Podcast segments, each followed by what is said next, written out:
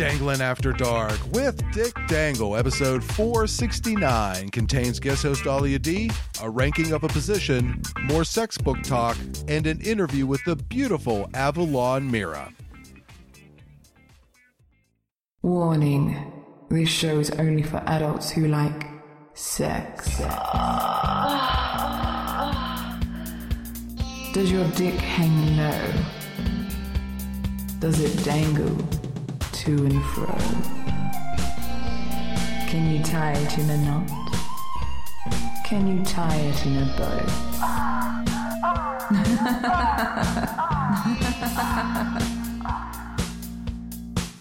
Don't worry, Dick will be coming. Welcome to the Pervert Nation. Here he is, Dick Dangle. Dick Dangle. Hello, everybody, and welcome to episode 469 of Dangling After Dark with Dick Dangle. Welcome to the Pervert Nation. I am your host, Dick Dangle, and joining me for this connected 69 episode is the beautiful goddess from the Great White North. She is your poutine princess, your mistress of moisture. Oh, I was waiting for her. She is everything you could possibly want in an award-winning content creator and more. She is Dahlia, the Moaning Machine D. Well, I guess we all know how you're doing. I had to for episode 469. How am I supposed to just not moan all the way through? It's all I can think about. 69. I think if you were to moan all the way through, it would go from funny to not back to funny in a very South Park comedy arc way. I agree. Yeah. So we'll see how it goes. We're going to pepper this episode with moans, so just wait. All right. Well, can I moan? Yes, but you have to do it the same way. I don't know. I don't know if I get my voice that high. Can you try? Is that good?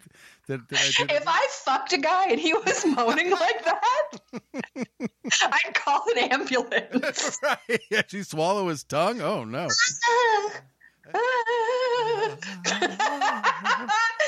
Oh my gosh, that's fucking amazing. So, what do we have for episode 469? She's gonna fall out of her chair. So with this episode, not only do you get Dahlia Dee and myself, probably some Sexology magazine reads. Oh my God. Who the hell knows? I really don't know. But at the end of the episode, you get an interview with the beautiful Avalon Mira. She is amazing. I can't wait for you to hear it. You will hear that at the end of the first half. Really, it's the second half, but you'll hear me talk about it at the end of the first half. So it's a lot of halves is what I'm saying. That is so very exciting. Yeah. So since it's episode 469, I have to ask, how often or how much in your lifetime have you done 69? Ooh, you know what? It's funny you bring that up because you were wondering what my record is for doing different sexual things. We wanted to talk about it.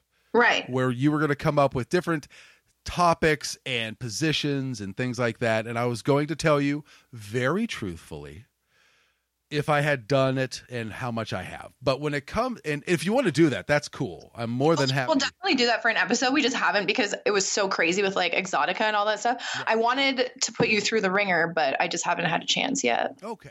So for this one, we're just talking about 69. 69. I'm getting better, I think. I don't know.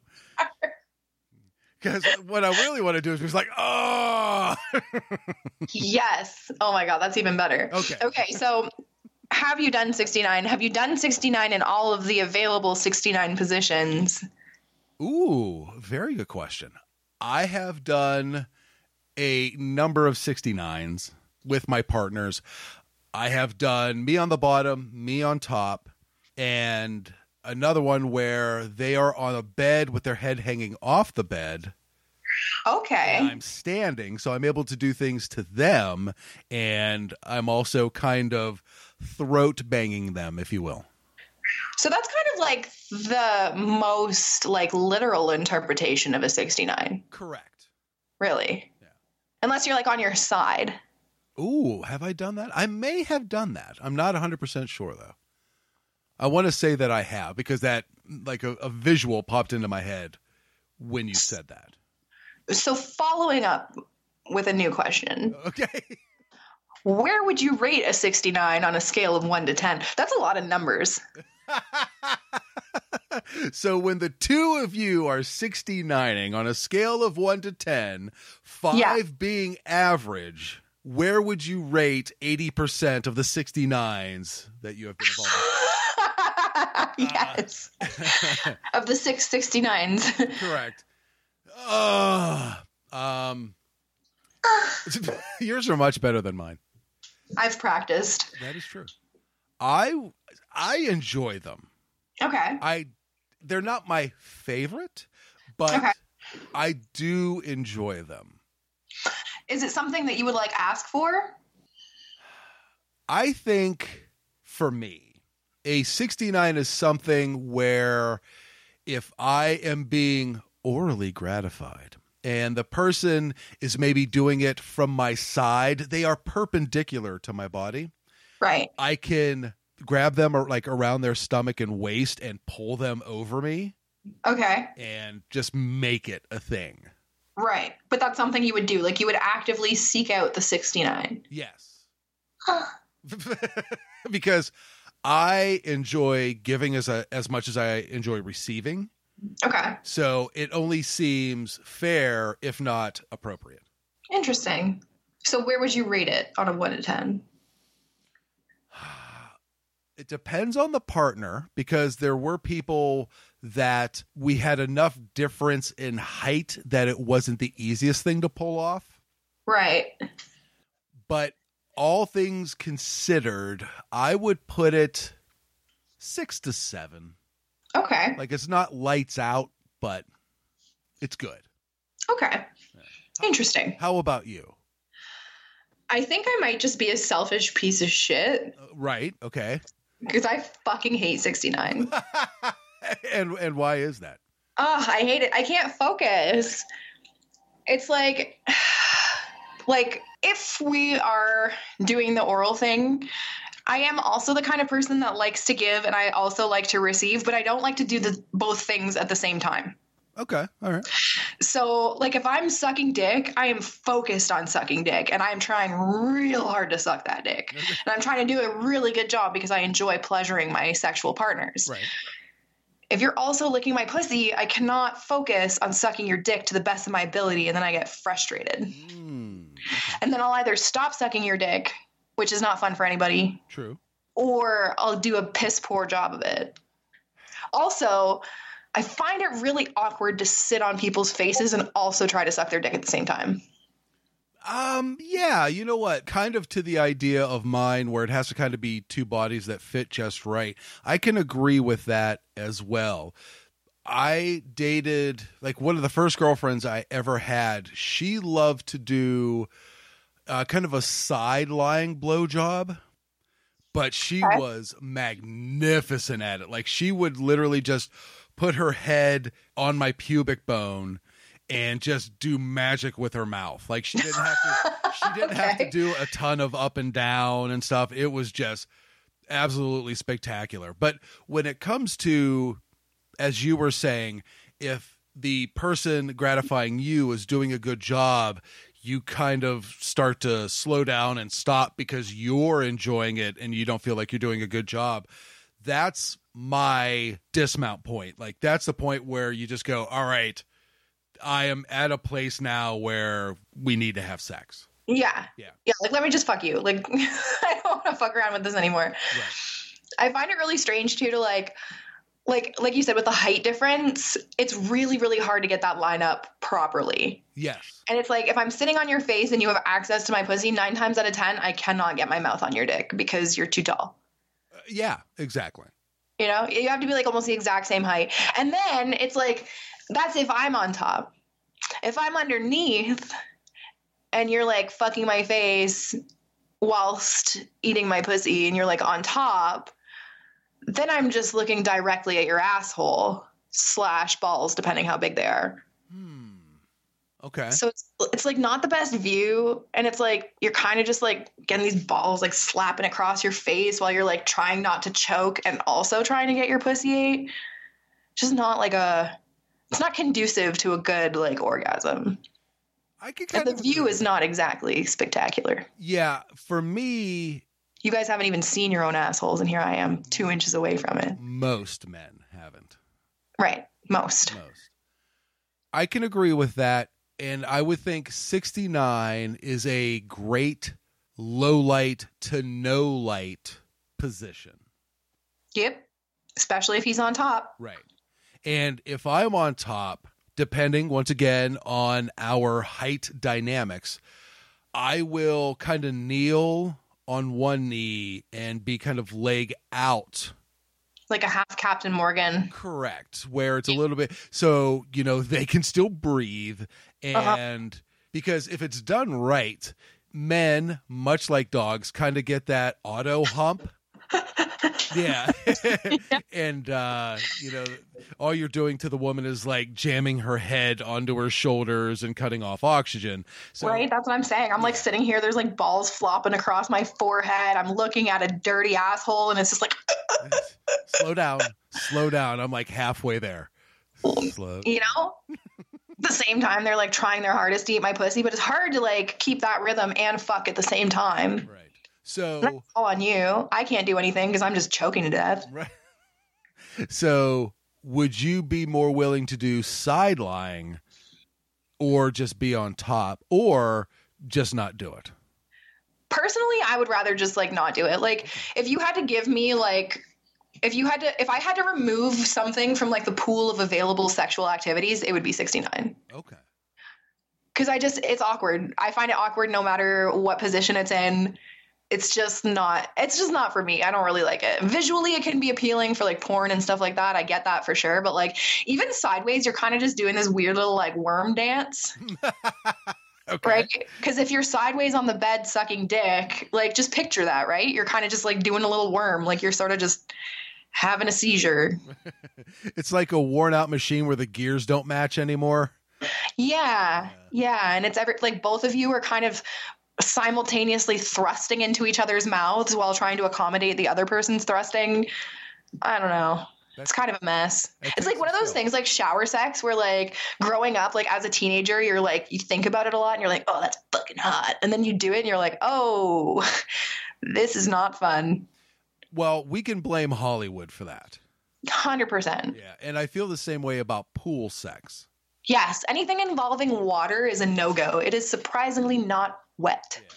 Beach sex. Oh, yeah. Jesus. Yeah. That's not great. I would say beach sex is the worst water sex. I think if we're categorizing water sex, I think beach sex is the worst.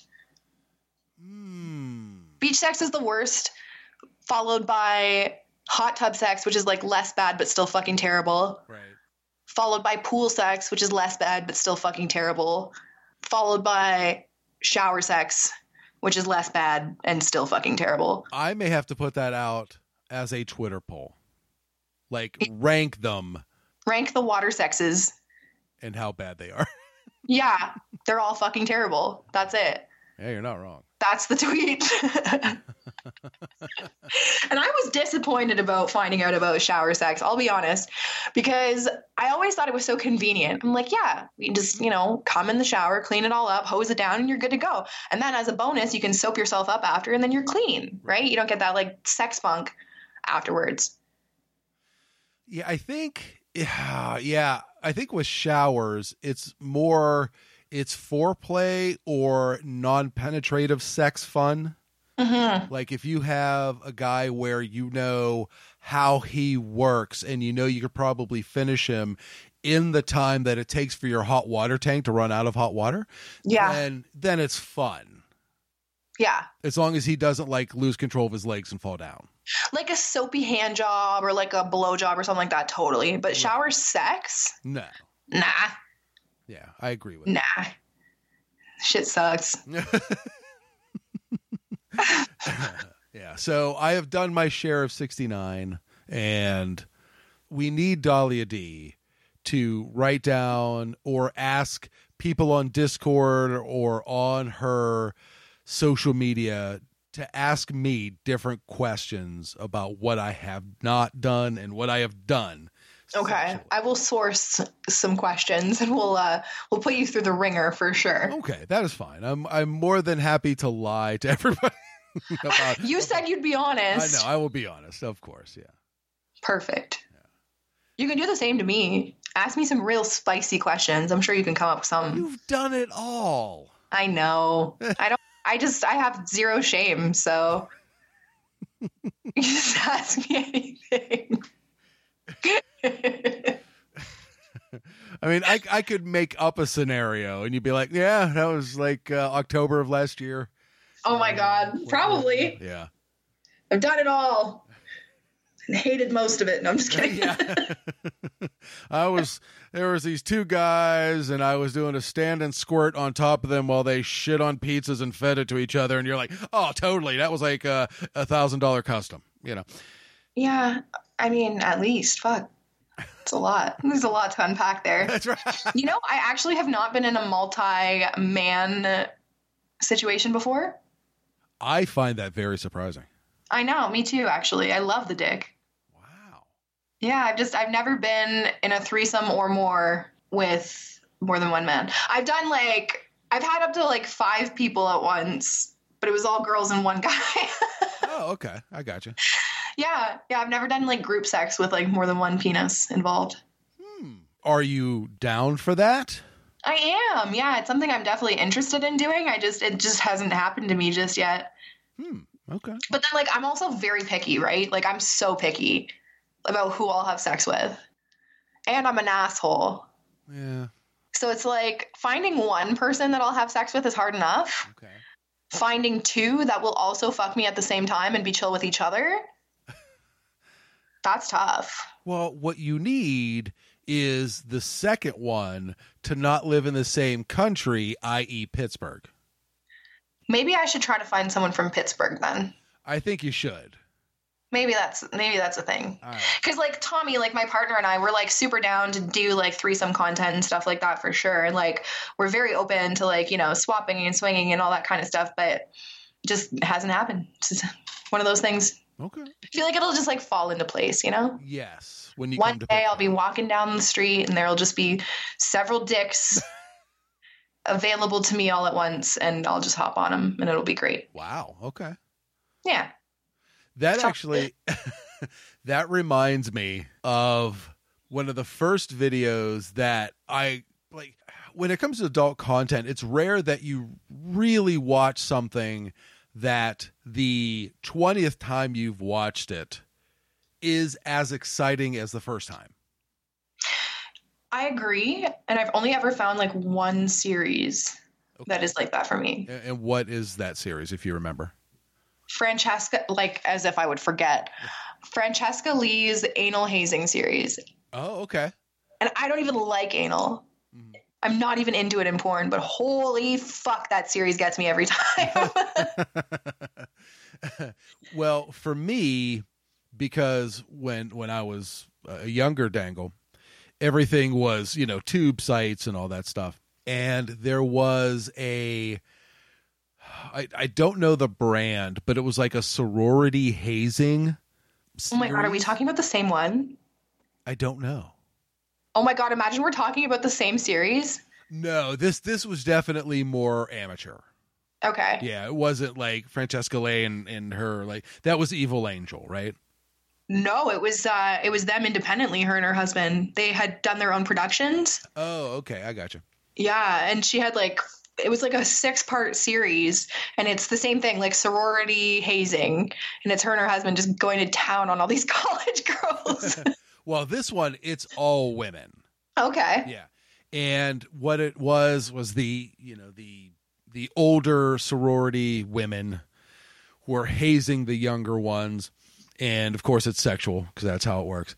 Yeah. And they had a bench seat or a board or something like that that had different sized dildos on it. And they made them use each one. Okay. And there was a blonde woman who was doing this task. And I don't know if it was that I found her attractive or I found the scenario attractive, but it was spectacular. And it's still. Did you ever find out who that was? I did not. I may have to go back and see if you can find it. Yeah, see if they went studio mainstream in the industry. What if it's somebody you've interviewed? Oh, that would be insane. Right? You need to find out. Oh. And if not, you need to find out. And if they're still in the industry, you need to interview them now. Oh, my goodness. Be like, I jerked off to you so much when I was a kid. It's not a bad idea. Why didn't you do it. If anything, just to have the nostalgia of watching that video again. How long has it been since you've watched it? Oh, my goodness. You need to find it. It's been a very long time. You got to find it, Dick. If it was on DVD, I'm sure it's out there somewhere. That's a great question. Let's see if I can. Search begins. That's right. Let's do it real quick here. Let's see if I can. Type in sorority hazing. You're going to find 800. Yeah, 48 billion. Let's see. That is too funny. Here's Dick just searching for his childhood porno. Yeah, it's a thing. Wow, it actually came up really fast. No, are you serious? Well, it must have been very popular. Oh my God, save it. You have to save it and you have to watch it and you have to find out who the blonde was and you have to interview her. Yeah. Wow, it had 8 million views. Holy. At least this part of it, because this clip is only 5 minutes, and I know that was a 12 to 15 minute clip. Somewhere in that, yeah, but I have it. We got it bookmarked. We are set. That is absolutely amazing. You got to post it on your Twitter too. I could do that. Do it. Be like, this is the one I was talking about in episode 469.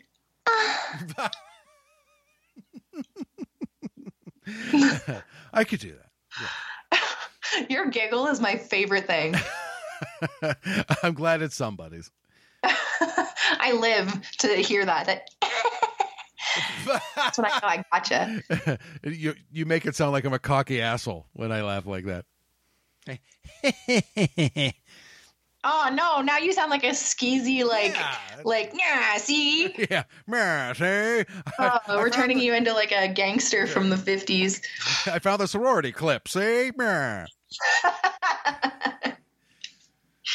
Jacking off to that blonde girl. Yeah. The dame with the gams. Oh, that's fantastic. So let's make one quick dive into Sexology magazine. Sexology. Okay. So as the listeners may or may not know, I found a group of 50 Sexology magazines. You could hear me talk a little bit about it in the episode previous to this. And the book that I'm going to be reading from is from June of 1958. And it is an article titled, What Women Should Know About Men. Uh-oh. And it talks about their belief when it comes to sex and marriage. Was it written by a man? Of course it was. Okay. Yeah. So let's get into this. Let's do this. Men admire women who do things on their own, who have imagination, and who improve their minds and personalities. One popular writer is of this opinion that it is the wife who is responsible for the success of any marriage.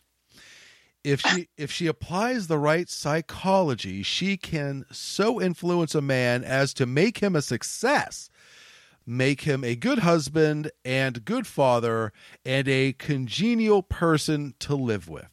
That is some bomb pussy. Like, right? You have to have some to turn a scrub into a man like that. That's some good pussy. Anyways. Marriage is a challenge to a woman. If she concentrates on improving herself and encourages her husband to improve, the rewards for her effort and sacrifice are most worthwhile.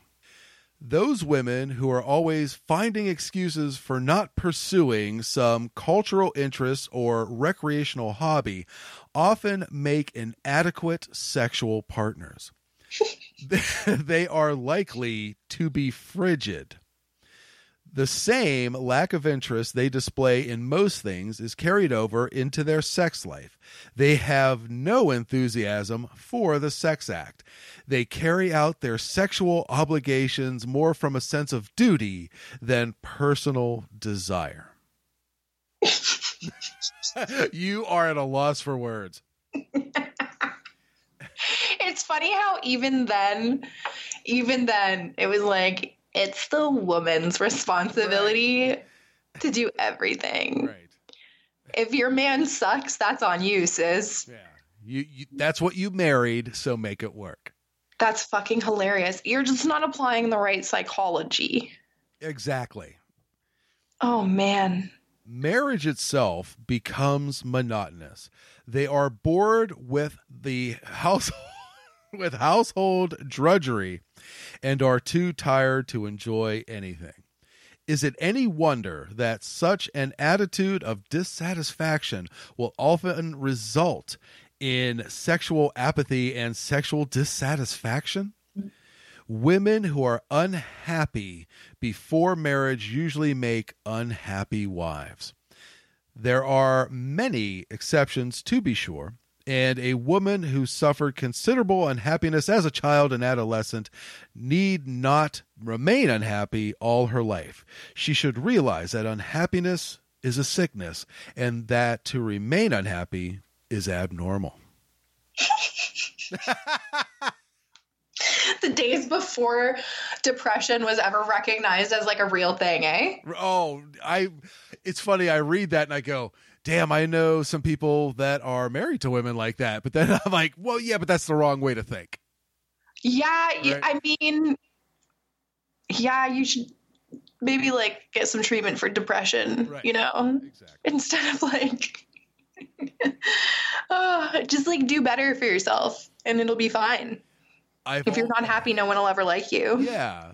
I always enjoyed the fake it till you make it ideal.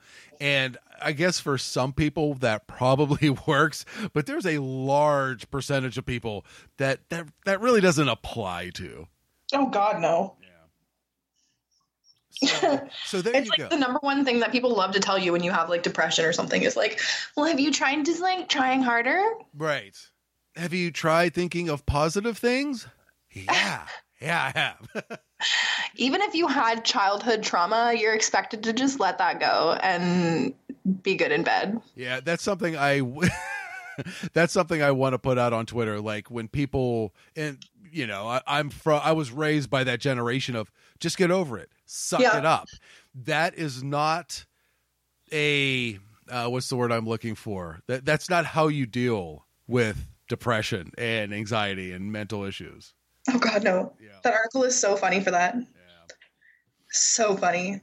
So there nobody likes a sad woman. No one. So that's what you need to know, Dahlia. If things move forward in a relationship that you have and you start to feel a little down, a little sad, you got that depression bug, just deal with it, get over it. Don't take it out on your man and keep slinging that puss. Yeah. Keep him happy. Otherwise, no one will like me. Right. I know there are times where, you know, I have to really talk you into the energy of the episode, and you know. Oh yeah, yeah. It's hard. I am a desolate wasteland of a human being. Oh my goodness! And it's like I don't know if I could do this anymore with her because yeah. It's really hard to get me in the mood, you know. Yeah, it's almost vile. Never smiling or laughing.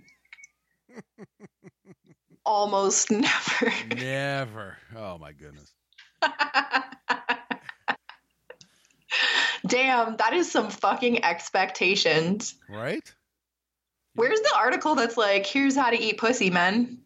I'll see if I could find some. Your wife's happy so that you can be successful, you turd. Right. Well, with this magazine, there are a number of articles that talk about fetish, which I was really impressed by. What? Yeah. Oh, my God. Really? Like, what fetishes does it mention? Oh, you're going to have to wait. I don't like waiting. I'm being fetched. Help me. I'm being fetched. Okay, hold on. Let me see if I can find one here. Let's see. I don't want to fetch you. Holy smokes. Don't fetch me. Hold on. I know I have it marked here. Here we go. Okay. So this is from the November 1953 issue of Sexology. In an article marked Sex Life of Fetishists. Yeah, and it's I love it already. Yes. In this concluding article, the author describes strange objects which form sex fetishes for some people, such as women's underclothes, corsets, etc. Even corsets. Even gazing on women's thighs or hips sexually gratifies some men, strange as it may seem. Oh, my God. So let me find the one part that I thought was funny here. You remember the movie A Christmas Story? A Christmas Story. Yeah, with the little boy and they had the leg lamp. I feel like that might be before my time, but I think I know what you're talking about. Was that the one, like, you're going to shoot your eye out or something? Correct. And okay, yeah. The father got a lamp that was like a full woman's leg in fishnet stockings, like up to like mid-thigh, and it had the lamp on top. Okay, I think I've seen that lamp before. I think this is what, the Frigile lamp from France. Okay. This is probably where the person who wrote that story got this idea, because in this book, they have a picture of a lamp, but instead of a full leg, it is a woman's high-heeled boot, and just the boot made into a lamp. Okay. And the little excerpt on it is, this is a lamp being currently sold in the United States. Unless you are a fetishist, you will not appreciate the high-laced feminine shoe and the black lacing on the lamp shade, obviously suggesting corset lacing. Like, okay, first off, that's just a cool-ass lamp. Yeah, but you can't appreciate it unless you have a foot fetish. Obviously. Which, the way this was described in that little excerpt makes me think the person that wrote it has that fetish. It makes me laugh too, because like so much stuff was considered spicy then that's like not. Oh, for sure. Yeah. You're like, oh my God, if you like this lamp, you must be into fetishes. Mm-hmm. Where like today they would look at that lamp, they'd be like, oh, that's a tacky lamp. Right. Yeah. Exactly. Move on with their lives. Right. Like we've desensitized ourselves so hardcore at this point. Like back then they'd see like a little bit of lacing and they'd be like, oh, that reminds me of a corset. And then they're like, oh, right. But like now it's like, it takes a lot to make people like, ooh, like you gotta be like tits out in public. See, I don't think so. No. I think back like when this was made, seeing simpler things, men probably didn't even have to touch themselves. Oh yeah. And it probably does take more to get men's motors running now, but there are still certain things that get us instantly. Cleavage, men, women in yoga pants. Fair. A woman in a sundress. I've heard that one so many times, yeah. And I don't get it, man. Really? Yeah, I don't understand the whole sundress thing. Is there like a specific cut of sundress that we're talking about? Or are we just talking about like dresses in the sun, the end? I think more of the flowery sundress that has less length in the skirt part. Right. Yeah. What's the appeal of that though? what, is she wearing underwear under it? Is she wearing a bra?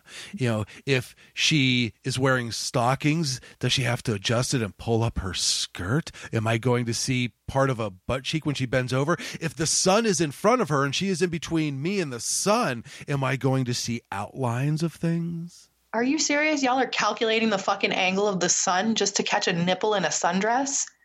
In a millisecond. Everything I just said happens instantaneously. Oh my God. Welcome to the male mind.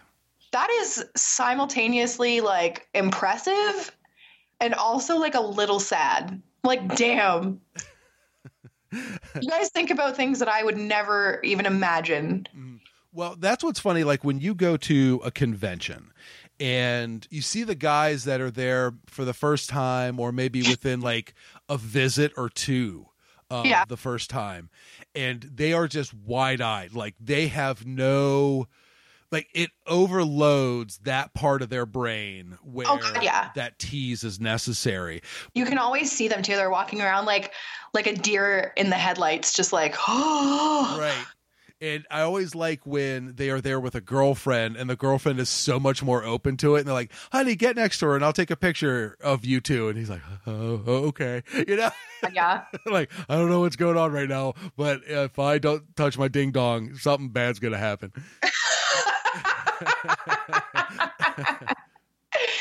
And then you get like the veteran guys that have been there like every year for the last 12 years. And now they show up in costume. Mm-hmm. Yeah. Oh, for sure. Those are my fave. Like, I've been coming here for the last 10 years and I've been dressing up for the last 5. And they're always like wearing like ridiculous, like little bikinis and shit. There was a guy in Chicago who, if you remember an episode of South Park where I don't know how it happened, but the guys made their balls really big. And they were bouncing on them and they had wheelbarrows and all kinds of stuff. This guy had a heavy duty metal dolly and a set of these nuts. Oh my God, that is amazing. And he, on Sunday, he wheeled around this stuff in the convention, which is not light. And my thought was, that is commitment to the game right there. Oh, yeah. That is fucking hilarious. But there's always one. At every convention, there's always one guy that just does weird shit. And they're always like the guy, you know? Everyone remembers them. Like what? Like, there's a guy in Toronto at the Toronto show every year that has... He goes with his wife. I want to say he's probably 85. Okay. And he is essentially a skeleton with a whole bunch of droopy... tan skin hanging off of it. Okay. And his wife makes him these sexy little outfits. Huh. So, for example, he has like a firefighter. He has a lion. He has a construction worker. He has a police officer. And they're all these like male stripper costumes. Okay. And he debuts a new one every year at the convention. Like they spend the whole year working on costumes and then he goes to the Toronto convention and like shows them off. Wow. Yeah. And he's the guy. Like everyone who has gone to the convention more than one year in a row, like knows, like this is the guy. And you always like, you have to take pictures with the guy, you know? I think I would have to. Yeah. Yeah. And then like there was a guy at Vancouver that apparently goes every year. That was like this big, huge, topless, like I want to say like Italian dude and like huge gut, huge titties, hairy chest, 1,000 gold chains. Nice. Just swaggering around the place and taking photos with everybody. But everybody knew him. They were like, that's the guy. And I just think that every convention probably has like a guy. Yeah. Oh, I'm sure. But I hope to be that guy.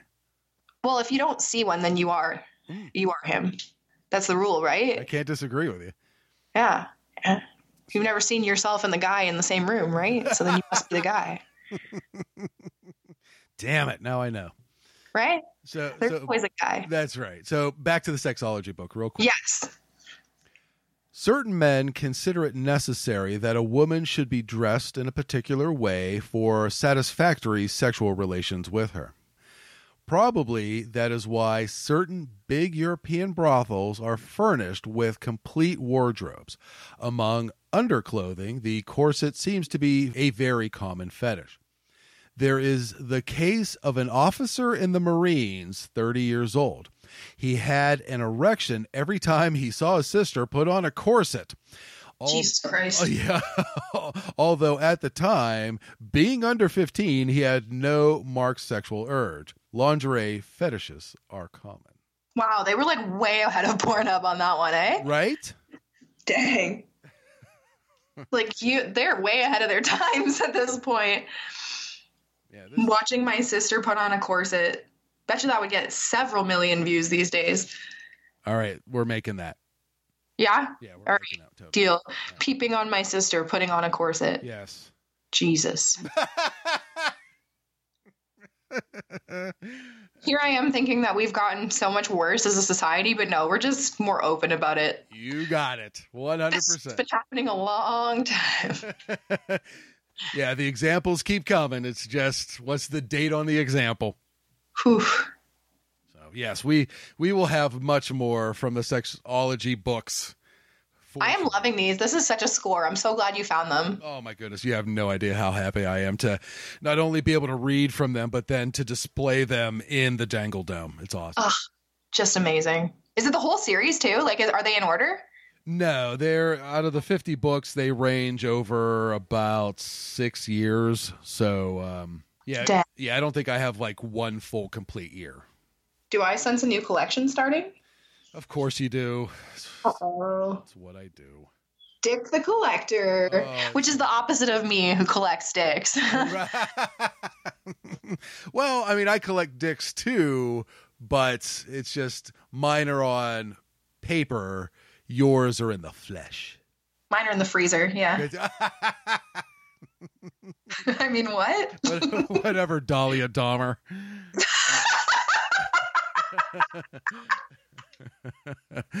Missed opportunity on the username. Well, you can still make it.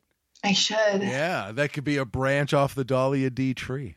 There you go. Extreme fetish. Yeah. Oh my goodness. So, I think it's time to talk about my interview. I think that's probably your best bet. Right?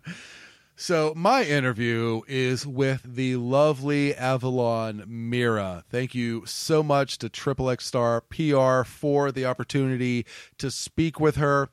I was lucky enough to meet her through good friends, the Berg couple, at Exotica Chicago. We were only able to talk for a minute, but we exchanged information and then we made it work through Triple X Star PR. And she is blowing up in a way that you don't see that much in the industry anymore. Her popularity is really taking off. And you said that she has a massive following on TikTok, right? Her TikTok following is over 1 million, which is unreal to me. Yeah, that's a new thing. And that's really cool to see somebody come up and coming that is from that side of things, because you don't often see girls getting mainstream that started on TikTok. So I'm actually really excited to hear about this interview. And I'm really glad that she's getting mainstream and kind of taking on the professional stuff, because it's really cool to see that sort of come up. Yeah, to think that she's only been a content creator for a couple of years and she's only been shooting mainstream for less than a year. I mean, that's fantastic. Yeah. She's already had award nominations. It is amazing to see the momentum that she is carrying right now. And she is so sweet. She is beautiful. If you like your models tattooed, she has tattoos. Ew, tattoos. Oh, you stop right now. Tattoos are the worst. Anybody who has tattoos is just awful. And they should show you pictures of themselves. Yeah. If anybody has tattoos, I definitely don't want you to send me pics. That's right. Definitely don't send me photos of hot tattooed girls. Right. I don't like it. So I know that everyone is going to enjoy not only hearing this interview, but really getting in on the ground floor of her as a performer and watching her career grow. It's going to be amazing. I'm super excited, and I'm going to go follow her on Twitter right meow. Fantastic. So if people want to follow you on Twitter, Dahlia Dee, who I love and adore immensely, and people should definitely do so. I recommend it. Yeah, I mean, where should they go to find all your greatness? If you're looking for all of my links, you can find them at www.dahliadee.com. It's DAHLIADEE.com. Tremendous. So I'm somewhere on the internet. Figure it out. I think you should Google the word dick and then search, and then I'm sure Dick Dangle will come up. You just got to look for that double D logo of mine. I think it's even better if you hit the images, to be honest. That is very wise. Type in dick. Go to images. Go to images and see what happens. Good luck with that. But where can they really find you, Dick? I don't even know at this point. So, Dahlia, thank you so much for being on this episode. Of course. This very auspicious episode of 469. There we go. Ah! No, that's, I don't know what that was. I think I was having sex and I stubbed my toe.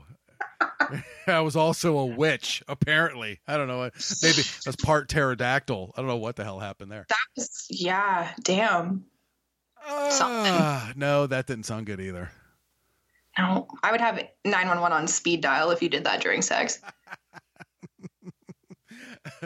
Thank you so much, one and all, for listening to this episode. Please enjoy this interview with Avalon Mira. Please take care of yourselves and the people around you. Pay for your porn and support amazing content creators like the wonderful Dahlia Dee and the wonderful Avalon Mira and all of the people that you have heard on this show.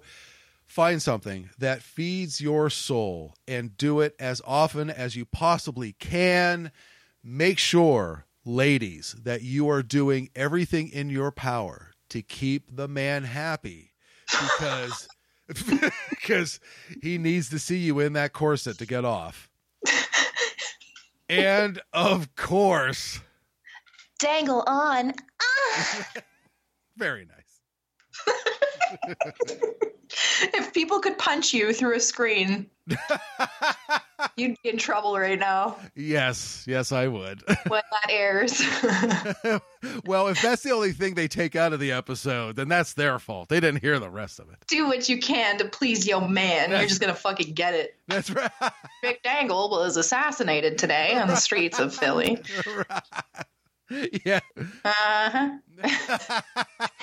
Officers suspect that the Dangle may have made some sexist comments in his past few episodes, resulting in a brutal attack that led to his death. This is DDMZ. Yeah, I'd be good at that. I think you would. Right? I got the tea. That's right. Dee's got the tea. If you think. Give me the deets on Dick Dangle's demise. The demise of Dick Dangle. Well, apparently nobody could take what he said in context, and they cut it out and made it go viral. Amazing. Well, now we know what's going to happen if you ever die. I'm definitely going to be doing an episode. Oh, for sure. You could be you could do the press release for me. 100%. It's the, I don't know what could have happened. I'm sure it was something that he said that was taken the way it was not intended. And I'm sure once they find all of his body parts and put them back together, that they will be very sad that they made those statements. That's fucked up. I love it. Don't worry. Dick will be coming back.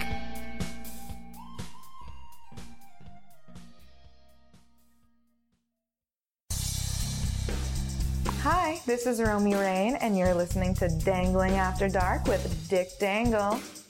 I hope it hangs low and steady for you.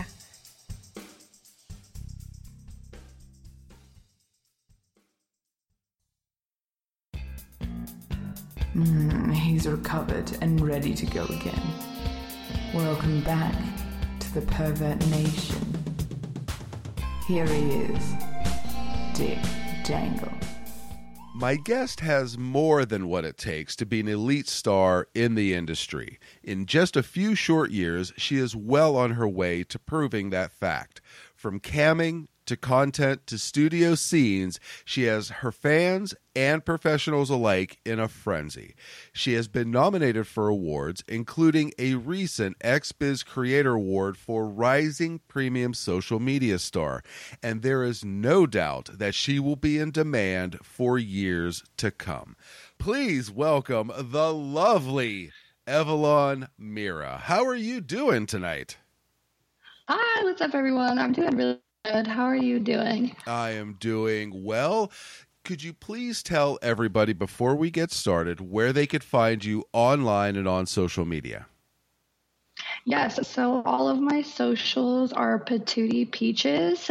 TikTok, Twitter, Instagram, literally all of it is under the name Patootie Peaches. Oh, fantastic. That makes it nice and easy for the listeners. Super easy. Yeah. So I was able to see you and meet you at Chicago Exotica. Did I hear correctly that the Exotica in Chicago was your first Exotica? Yes, it was my first time attending Exotica. Wow. Now, how many conventions had you been to prior to this? Before that, I went to AVN in January, and that was the first event I'd ever done. So that's about it. And then XBiz will be my third. Fantastic. So when it comes to Chicago, I want to say I saw you there, of course. We were both talking to the Berg couple, but the way I need to put this is I saw you everywhere. Your main booth was the Signatures After Dark booth, but you were taking pictures and videos with everybody. You were always on the move. How was your convention? It was really fun. I have a lot of mutuals, so I got to meet a lot of them who I was taking photos with. And I did get to meet a lot of fans, which was really cool. I had a lot of fun. It was a little chaotic, but it was a lot of fun. Sure. I'm sure you learned a lot about yourself and how to work through these conventions between the last two you just did. I think I'm still learning a little bit, but something like that. Yeah. Hey, I've been doing this for years. I'm still learning for sure. Now, I saw that you did a number of collaborations while you were there, including with Black Rose Entertainment and Sam Shock. How much were you able to film? I had a few of my shoots get canceled just in the chaos of everything, but I had a lot of fun shooting with everyone. It was a little bit hectic. I flew in. I got up at 4 a.m. and flew in to Chicago and then went straight to the hotel to shoot with Sam Shock. And then from there went down to the convention. So it was a little busy, but it was a lot of fun. I can't imagine filming after being up at 4 a.m. Yeah, I just went and put my makeup on, went right down to shoot. I was like, let's go. Let's do it. Wow. And not all heroes wear capes, as they say. Yeah, I was supposed to fly in the day before, but my flight got canceled. So I had to take the next flight out in the morning. But I didn't want to cancel my shoot. Yeah. Oh, good for you. Now, how do you know when you need to slow down, you know, when it comes to shooting? And is it tough to slow down because you are really building a brand and people are really jumping on board and you don't want to lose that momentum? I have a lot of my downtime when I'm at home, and then when I travel, it's go time. So I think that's what saves me, is that when I'm at home, I have a good amount of downtime and time to myself and do solo content. And then when I travel, I work the whole time I'm there. So I'm able to have good energy, and I don't really feel worn out until I fly back home, but then I get a rest. So. And I'm glad you said that, because you put out a tweet and you said, we know how to have a good time. And it was you and Mystic Being. And you were on the floor of the convention and you are just bouncing and dancing. And you are truly always moving and bouncing and dancing. There has to be some recovery time from either soreness or exhaustion after conventions like this. I can't imagine, like, I put out energy, but nothing like that. Well, you know, I like to get my steps in. And you certainly do. Holy smokes. And this weekend, should I say that weekend, could have really gone off the rail because you actually put out a tweet that said someone used my business card to order $3,000 worth of plane tickets and now my account is negative and you can't use your card. That's horrifying. Were you able to get that taken care of? I did after I got back. So I used my card one time at the convention to buy a water and a Gatorade. And then I woke up the next morning and they bought 4 different plane tickets. And then they also bought like a hotel room for like over $700, which that hotel charge actually didn't come in until like last week. But yeah, so then like all my money was drained from my account and it was negative. And I was like, I pulled out cash on my other card and then I turned off that card. And I used cash the rest of the time I was there, but it did get sorted out now. Oh, I got all my money back. That's great. I'm glad you did. I never understand how companies let it go into the negative. I'm surprised they didn't text me. I was like, why do I need 4 plane tickets for myself in one day? Exactly. I hate flying. I hate it. I mean, I do it when I have to, but I don't prefer to fly. What do you not like about it? Just the whole, it's a pain in the butt. Do you rather drive? I'm just terrified of planes. I hate the turbulence. I just cry mostly. Yeah, that's understandable. Yeah, scary. Now, as I mentioned, you were recently nominated for Rising Premium Social Media Star for the 2023 XBiz Creator Awards. Congratulations.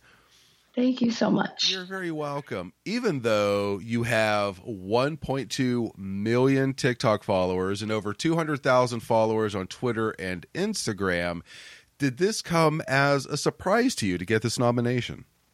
Yes. Yes, it did. This is the first year that I've asked my fans to vote for me for any nominations. So anytime I actually get one, I am very surprised. I'm very happy, but I'm also shocked.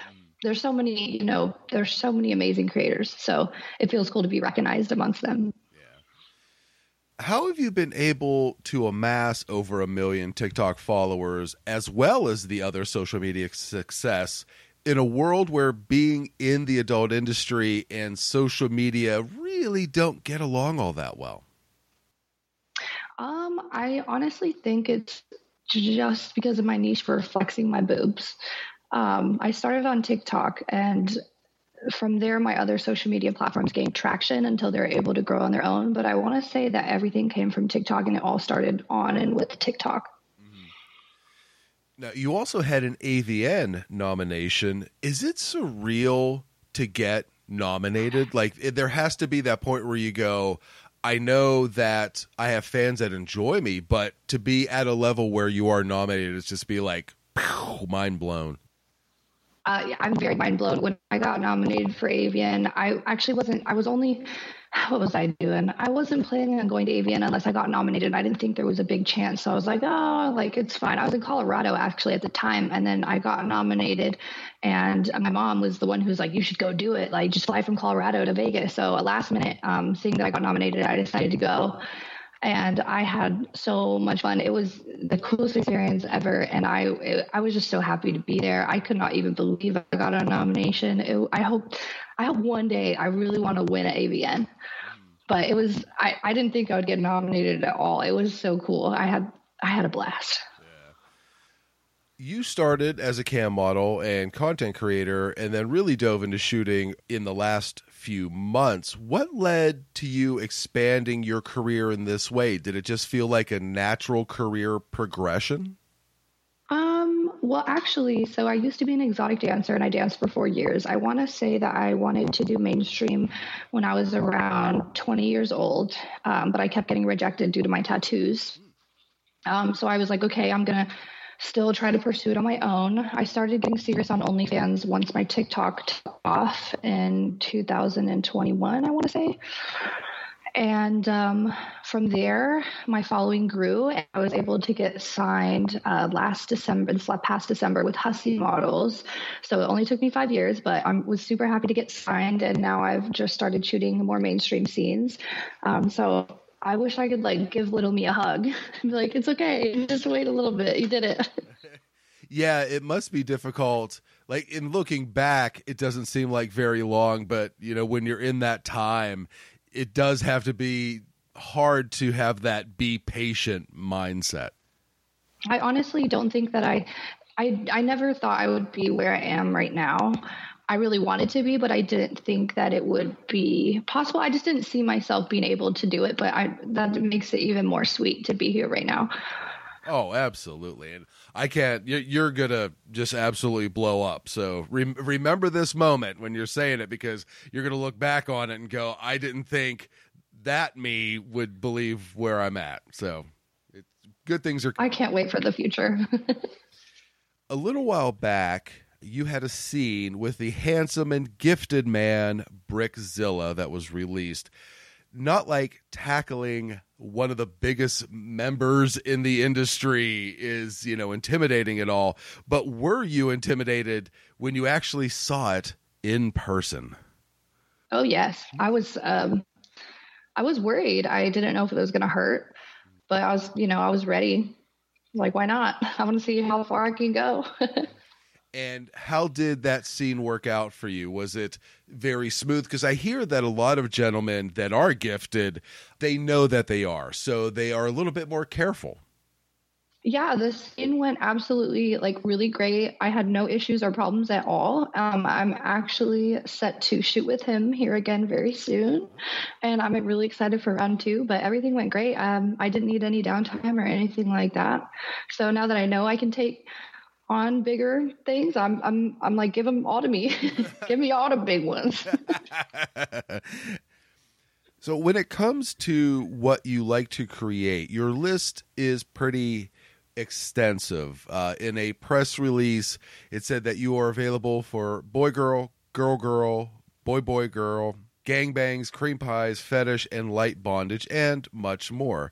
Do you feel like you are still exploring what you like sexually, or do you feel like you know the best ways to present yourself as a performer? I feel like I've just in general always been a very promiscuous person, and I find joy in shooting all different types of content.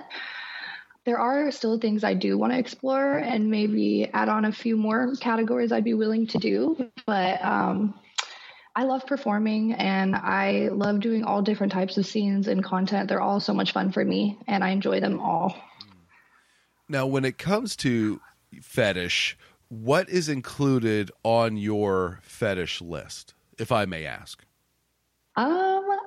I haven't done much fetish, but I like impact play. And then also Shibari. Okay. And then I've gotten a few requests. I don't know if it's something I do like, but fetish for food eating and things like that. I also hope one day I'll get to shoot a mainstream scene that's taboo. Oh, okay. Do you like that power dynamic that comes with a role like that? Yeah, I like to act. I like acting, so I think it would be really fun. Mm-hmm. So you have aspirations to do like a big dialogue-driven role at some point? One day, yes, I do want to. Do you have ideas of stuff you'd like to shoot? Like, have you written any, you know, movie scripts where it's like, one day I'm going to make this film and show the industry and my fans what I can do? Oh gosh, I haven't even thought about that. I think it would be cool one day to possibly direct or do something along those lines, but for now I'm just good performing. So you have all the qualities that make you a fantastic performer, which we will get to shortly. But as you said, the list does include you having a number of tattoos. Where did your love of tattoos come from? I actually didn't even mean to get this tattooed in the beginning. But I started getting tattooed when I was young, and I just love having them. I love how they look. I think they're so pretty and artistic, and I like how they fit my body. So I just kind of kept getting more and more. I don't really know. It just happened. Now, do you believe that you have a tattoo endpoint, or are you going to continue to add to the collection? Yes, I do have an endpoint. So I have a left arm sleeve, and then I have absolutely nothing tattooed on my right arm. And then same with my right leg has tattoos, but I'm keeping my left leg completely bare. Now, recently you said that you removed your cheek piercing. What led to that decision? I had them for, I think, 1.5 years, and they were really cute, but very annoying. Anytime like any skincare or makeup or anything gets into them, they swell and your cheeks swell, and you have to like reheal the piercing itself entirely, which takes anywhere from 1 to 2 weeks. I just got tired of having to reheal them and decided to take them out. Ah, okay. Now, one thing that I really enjoy doing with my interview guests is showing their personality by going through their social media platforms and asking them questions about certain posts that they have made. Are you willing to answer a couple of questions? Okay, yeah. All right. I promise it's nothing bad. Now, actually, just within probably an hour of us recording this, you put out on Twitter, and I'm paraphrasing because I didn't have a chance to write it down, that you want to be invited to an orgy. Yes. What does the ideal orgy look like for you? And to be invited, is there like a secret handshake? I have no idea. I've only ever done 2 all-female orgies before. But I don't normally get invited, so I don't know how to get invited. But I guess an ideal orgy for me would just be a whole bunch of people and bodies everywhere. Okay. Do you believe that there are more? The more the merrier. Oh, okay. I gotcha. Is it more women than men, more men than women, or equal amounts? Oh, it don't matter. All both, everyone, all genders. So it sounds like you are truly a giver. I guess you could say that, yeah. Yeah. I mean, everybody loves to get the feels, but when you're like, it doesn't matter, I just want to be a part of it, you just sound like someone that really wants to give the love, to put it nicely. I mean, yeah, I love loving people. Now, the first actual tweet I would like to ask about, you wrote, taking applications for a sugar daddy. Yeah, I'm tired of paying my own bills. So what does the perfect sugar daddy look like to you? I want them to take me out on dates, like to go get dinner and take me shopping and pay my bills. And I wouldn't even mind dating like a DILF or a GILF. There's hot ones. And, you know, we can live happily ever after. Okay, I gotcha. Well, if I see any come down the pipeline that are worthy of your attention, I will definitely let you know. Please do. Okay. Please do. Yes. Now, the next tweet I would like to ask you about, you wrote, guess my bra size. And when it comes to this one, it doesn't seem like anyone was able to guess it in the timeline. Are you willing to say it on the show now, what it is? Yeah, it's 38G. Oh, okay. So I love to ask performers this question, but when you have these types of attributes, when did you realize the power that they have over mortal men? For me, it was after I got my boobs done. I was actually flat for nearly my entire life. And then I got them done. And then it's my first time ever having big boobs. And I was like, oh, wow, a lot of people like big boobs.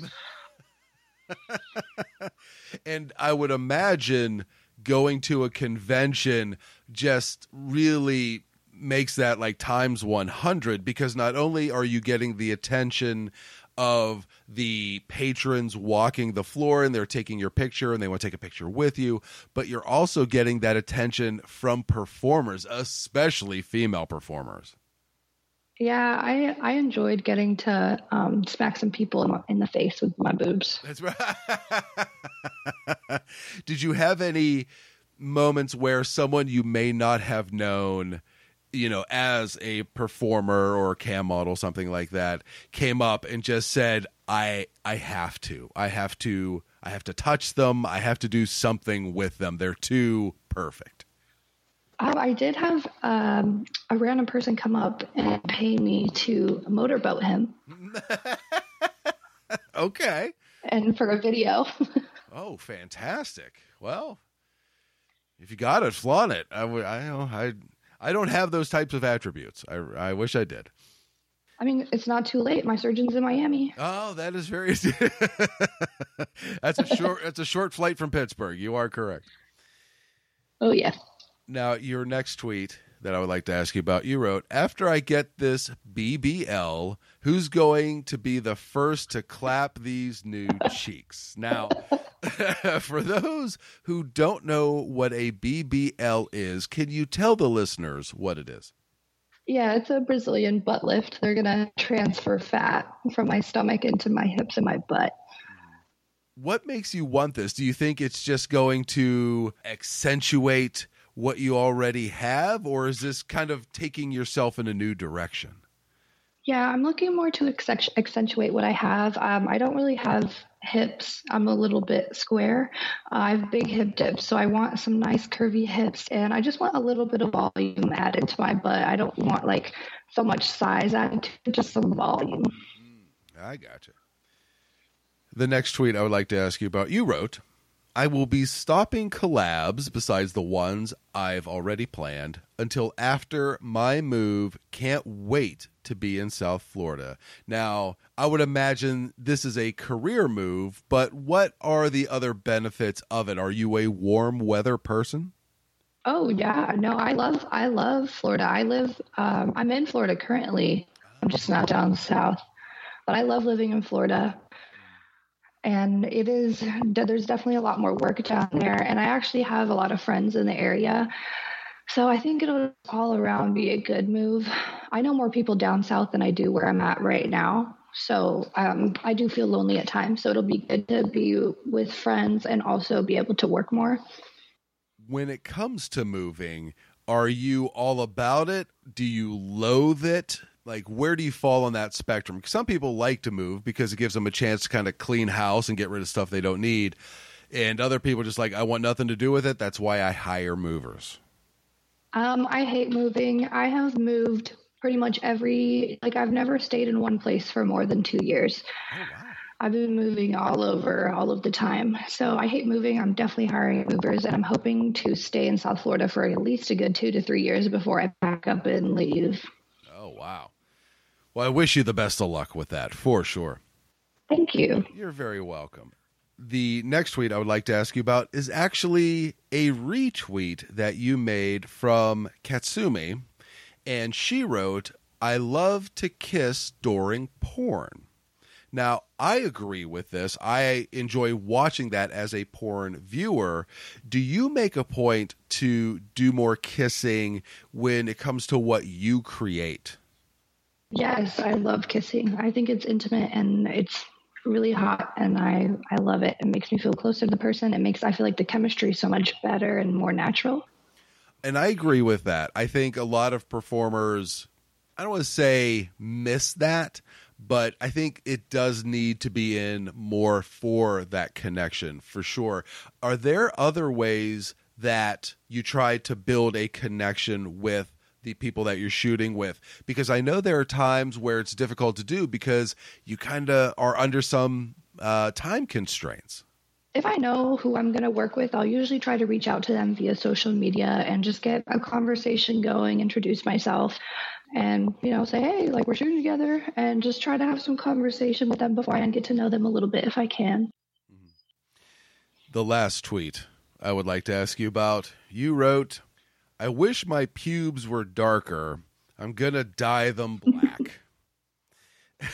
Now, in pictures that I've seen on your social media, they seem pretty dark, but what do you have an issue with? Are they just not dark enough? Are they not, quote unquote, popping when you're on video? So I have like a little triangle of pubes, but like every time I take pictures, I feel like you just can't really see it that well. Whereas I wish you could just blatantly see the triangle shape in my pubes, but it's harder to see because they're like light brown and my hair is black. So I feel like I should just dye them black, and then you can see the triangle better. It'll stand out more. Okay. That makes sense. But I need you to promise me something, that if you do decide to dye them, maybe at some point you could do an early 2000s throwback video where you do a frosted tips look with your pubes. Would you promise me that? I'm actually not opposed. I think that would look pretty cool. Fantastic. I think it would sell like hotcakes to people of my generation. I'm not. Do you think my hairstylist would do that for me? Oh, 100%. How, just for the story alone, like, could you imagine them going to, you know, friends and family and being like, you would not believe what I did today. I'm actually pretty good friends with her. I bet she would. Well, there you go. And you have to take pictures of it, because to see, don't they do it with foil or something like that? Just to see like foily pubes would be hilarious. Yeah, I have no idea. I've never dyed my pubes before. I want to, though. Yeah, you might usher in something new here. This could be a whole new lane for you, where, you know, you part it, you know, you have a fade, like all kinds of stuff. But I think I could like braid it. Oh, that would be fantastic. Now we're talking. Holy smokes. So my last question for you is, what does the future hold for you? Do you have any interesting projects coming up? Are you going to continue to do the convention circuit?